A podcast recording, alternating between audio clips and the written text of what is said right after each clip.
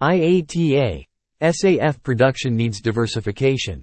The International Air Transport Association, IATA, announced its expectation for overall renewable fuel production to reach an estimated capacity of at least 69 billion liters, 55 million tons, by 2028. Sustainable aviation fuels, SAF, will comprise a portion of this growing output, which is being achieved through new renewable fuel refineries and the expansion of existing facilities. Importantly, the expected production has a wide geographic footprint covering North America, Europe and Asia Pacific. The expected production increase is extremely encouraging. Seeing this, we need governments to act to ensure that SAF gets its fair production share. That means, in the first instance, production incentives to support aviation's energy transition. And we need continued approval for more diversification of methods and feedstocks available for SAF production.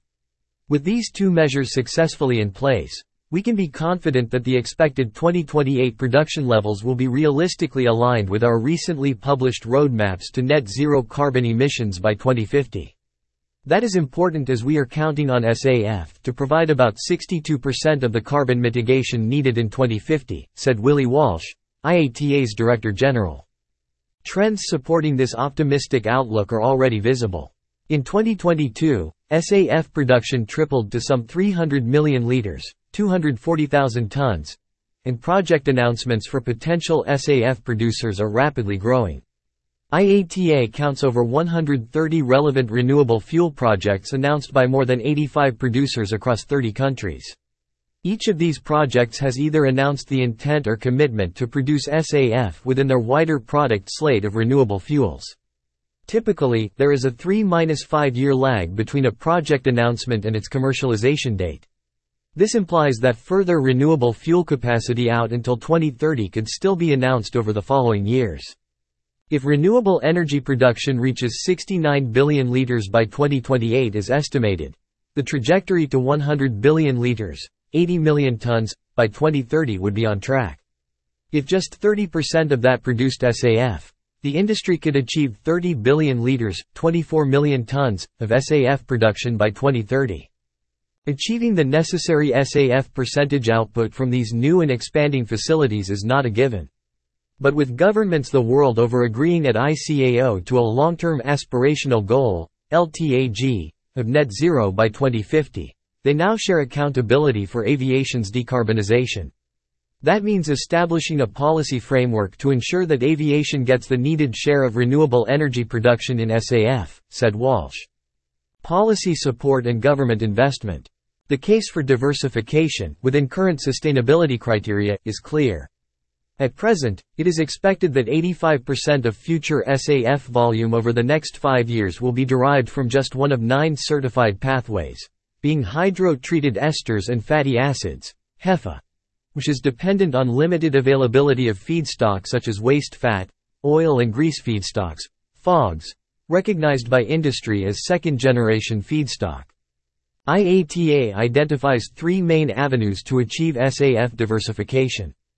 Scale already certified SAF pathways, such as alcohol-to-jet, A-J, and Fischer-Tropsch, FT, accelerated R&D for SAF production pathways that are currently in development, scale-up of feedstock conversion technology. Accelerating these avenues to commercialized levels will require policy leadership from governments. To start, there is an impending need for the harmonization of core SAF policies, as a means of reducing administrative, logistical and geographic barriers to entry for new market entrants, including producers, feedstock providers, and off-takers. More fundamentally, the challenge is finding the capital needed to fund the development of new technology and production facilities. Governments must look at the broader sustainability picture with these investments. SAF can be produced from surplus forestry and agricultural residues, municipal solid waste, food waste and wet wastes, third-generation feedstocks. Producing SAF from these can create long-term return on investment opportunities for governments, with the potential of financing the cleanup of the environment, supporting developing economies and delivering a future-proofed intersection of energy transition and energy security. Passenger support. A recent IATA survey revealed significant public support for SAF. Some 85% of travelers agreed that governments should provide incentives for airlines to use SAF. People have experienced government's role in the transition to green energy for electricity. They now expect it for SAF. The G7 leaders are among the latest to reiterate their understanding that SAF is critical for sustainable aviation. Now they must support their declarations with effective policies.